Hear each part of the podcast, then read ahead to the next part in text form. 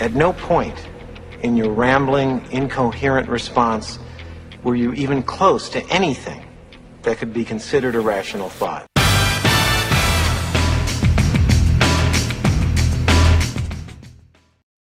Oh my gosh, I love that opening.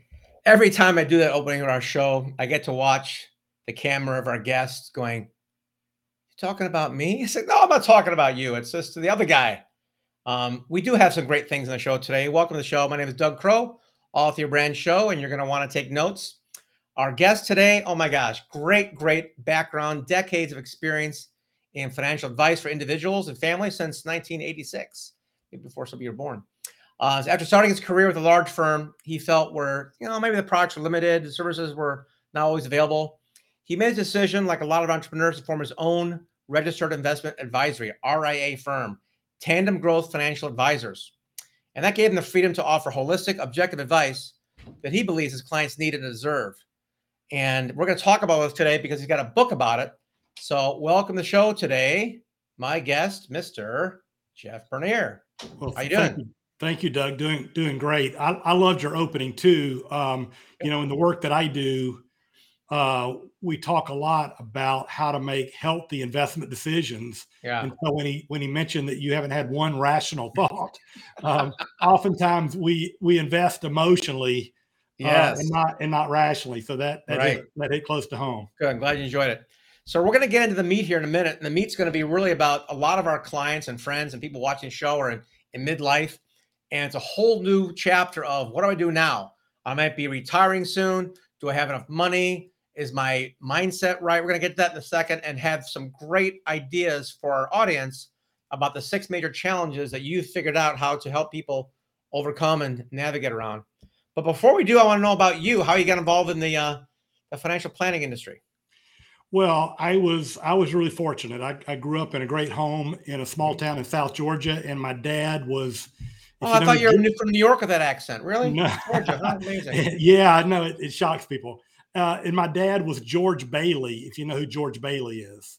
Uh, so he was the character in A Wonderful Life. He was right, like right. a hometown banker. So I was influenced by him.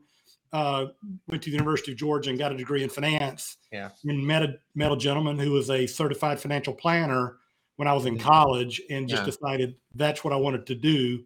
So I got really, I got really lucky and started yeah. in this industry uh, April Fool's Day, 1986. Hopefully, that's not a sign. Okay, well, I'm sure it's not. You've done well with yourself. So, we're going to get to the major challenges here and how you help people overcome them. Before we do, um, why is it? Um, why do people face these things? What is going on in our culture or society where um, there should be this should be an easy transition, but it seems to be more stress for a lot of people. Why is that?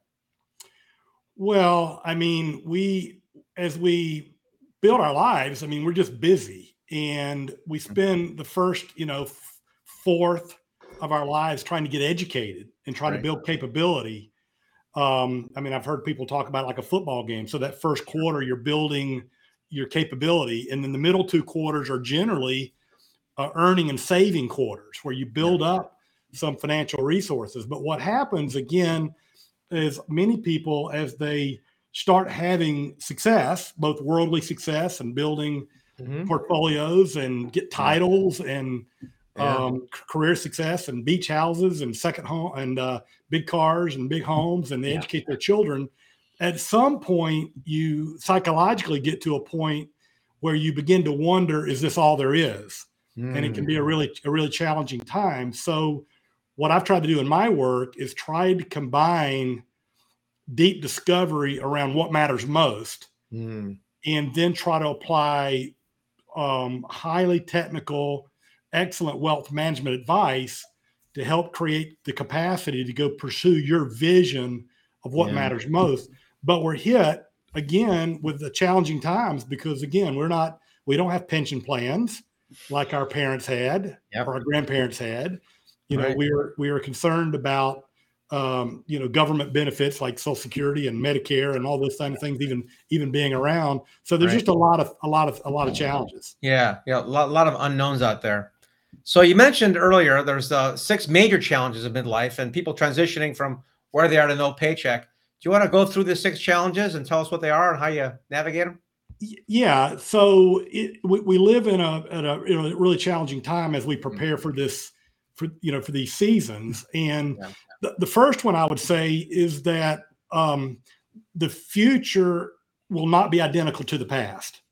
Right. And if we take historical returns of the major investment classes Yeah. and extrapolate those going forward, we may be making a major mistake Mm, because we may be at least in a uh, secular time period where expected returns are lower. So that's one lower returns in um, traditional financial assets. mhm. So we have to be prepared for potentially a lower expected return world. The second one is uh, similar to that. And even though interest rates have gone up over the last year, as Yeah. your listeners probably well know, uh, if they've tried to refinance their mortgage or buy a house, Yeah. um, yields on bonds are still historically low. Mm, So we've got low returns in uh, equity linked investments, including real estate. Yep. Uh, we've got lower returns or yields in bonds. mhm. The third one is a blessing and a curse all at the same time, and that is we're just living longer. Yeah. Right. So Right. We, we're retiring earlier and living longer. So my typical 60 year old couple that's retiring at age 60, Yeah. you know, they've, they've got to plan on 30 to 35 years of potential life expectancy. sure. So Right. another challenge is just longevity, Right. life expectancy. Yeah. I alluded to another one when I talked about government programs. I mean, Uh-huh. you know, is is for the for your younger or, or mid career uh, listener, there's some questions on what government, what's what a Social Security might look like 20 years from now and 30 years from now. Right. So the confidence in government in government programs, and then the last one that I'll just well, in healthcare costs. I mean, I guess that's not the last one. Healthcare costs are obviously a big a big issue as we Right. age, and then the last one, uh, it kind of alludes to what I mentioned before about your intro with rational versus emotional, Mhm. and that is we've lived through uh, a couple of really severe bear markets here uh, since you know since the tech bubble burst. I mean, we had the Sure. tech bubble, we had the Great Recession, of course, we had the Mhm. pandemic, and Mhm. so many people are making behavioral mistakes with their Ah, with their investments that they may, may never recover from. So the last one is just uh, a unprepared uh, investor may be making behavioral mistakes that they may not be able to recover from. So those are Hmm. some of the challenges that we have to deal with as we wow. as we build a plan. Well, let's let's cover the the, the easy ones first, if, if that's if that is an easy one. But you mentioned really something really wise that the, you know the past does not predict the future, right? Things could obviously the pandemic showed us that you can't depend on you know past performance is no, no assurance of future. That's Um, right. And I keep you know think about the you know inflation, the printing all this money up. Like, where is this going? Are we going to have buckets of wheelbarrows of cash like Venezuela and, and Germany in the, in the 20s? I mean, uh, how do you hedge? How do you, what do you do to hedge for that kind of stuff? That kind of uh, se- severe thinking. Well, I, I think it's important to have a general idea how we got here. i- Yeah. kind of some of the points you just made. I mean, um, economic growth really since the year since roughly 2000 Mhm. has been slow historically. So for the first 150 years or so, economic growth right. uh, was much faster than it's been since 2000. So since 2000, central banks uh, have been trying to prime the pump all over the Mhm. world. Mhm. Um, and you know, then we had the Great Recession, and Right. so uh, the, the Federal Reserve and central banks all over the world instituted non-conventional monetary policy to try Yeah. to keep us to keep the patient who was in the emergency room in the intensive care unit from dying.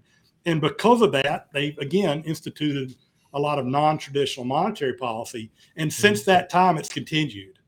And then, of course, um, so for the last ten or fifteen years, we had we've had artificially low interest rates, Yes. and that's been yeah, and that's been really good for those of us that own financial assets Yeah. uh, and, and and and real estate. I mean, it means our portfolios or our real estate is much more valuable Sure. than it likely would have been Mhm. had we had more uh, less accommodative monetary policy. Right. But the problem today is now we've got these asset prices that are high, and now you've got lower expected returns because Mhm. we front loaded a lot of the growth, if you will. Yeah. Right. And now the Federal Reserve is trying to normalize and take the punch bowl away because it's created this massive inflation problem. Mhm. But the, but the simple answer to your question is clients are going to have to make some difficult choices. Uh, so there's no free lunch. So in order to get higher returns, you've got to accept more uncertainty. I mean, there's no there's no Mhm. way, you know, that you can't get high returns with less uncertainty. So Sure. my typical client is likely to have to have to either appreciate or or get comfortable with strategies that have more volatility to meet to get the same rate of return or the thing that nobody really wants to do is manage their wants so Yeah. manage what you manage what you need yeah, Um, that's why I like what you said about being holistic. It's not just about the the money; it's about your attitude and beliefs and things go with that, right? That's yeah important. it's it's and it's all interrelated you know when you're Yeah. when you're talking about the behavioral challenges and you're talking about Mhm. the the inflation challenge uh, you know it is all interrelated like you know occasionally people will say look i want to buy guaranteed income products and those are fine uh, if you want to guarantee income over a Mhm. long period of time that may be suitable for some people sure. but those same individuals uh, are reluctant to let, delay social security Yeah. and if you're trying to have the best hedge out there is to wait and collect, take social security at 70 instead Yeah. of 62 Sure. uh, as an example. Um, Mhm. But but the long answer is you've got to own asset classes that have have historically given you a real return over inflation, and that is equity based investments, either real estate, businesses, or public securities. Right. So that's a great one. So yeah, because the you know every time I look at like you know mutual funds and stocks, I'm like, I don't know. I mean, it looks okay, but I know it's there's just a lot of manipulation going on. Like, I don't know what's going. You know, no one really know of. But uh, equity makes more sense to me when it comes to uh, businesses and, and real estate and whatnot. How can a typical investor, uh, middle middle income America, invest in uh, in any of the non traditional assets like that, equity based stuff? Yeah, well, this is where I'm, I might be different than some of my peers. Yeah. Is I believe that most investors shouldn't be in quote non-traditional asset classes Okay. um, th- because most of them are too expensive Uh-huh. uh, and it relies on active management. right. And uh, the so we employ what I would call evidence-based investing. So we're Hmm. using uh, strategies that are peer-reviewed, academic, researched, and the academic literature indicates that active management over time uh, hasn't added enough value to cover their cost.